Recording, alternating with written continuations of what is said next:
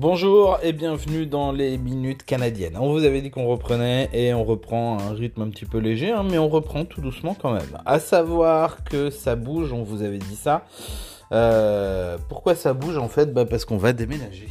Et oui, alors je vais vous expliquer, c'est qu'il y a 9 mois, j'avais postulé euh, pour être éducatrice dans une garderie, j'avais envoyé des candidatures spontanées un peu partout au Nouveau-Brunswick, et donc euh, je n'avais jamais eu de réponse et je m'étais arrêtée justement à la seule offre d'emploi qu'on m'avait faite, c'est-à-dire là où je travaille à Moncton.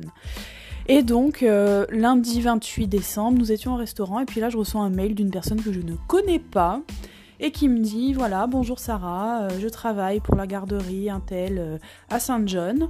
Je voulais savoir si tu recherchais toujours un emploi. Ce à quoi j'ai répondu non, je ne recherche plus d'emploi parce que nous venons d'arriver à Moncton, nous sommes installés. Mais si tu as une proposition et une offre intéressante, je l'étudierai, sachant que ça implique un déménagement. Et on vous en détaillera un tout petit peu plus dans le prochain épisode. Bah oui, le principe des minutes canadiennes, c'est que c'est une minute par jour. À bientôt dans les minutes canadiennes.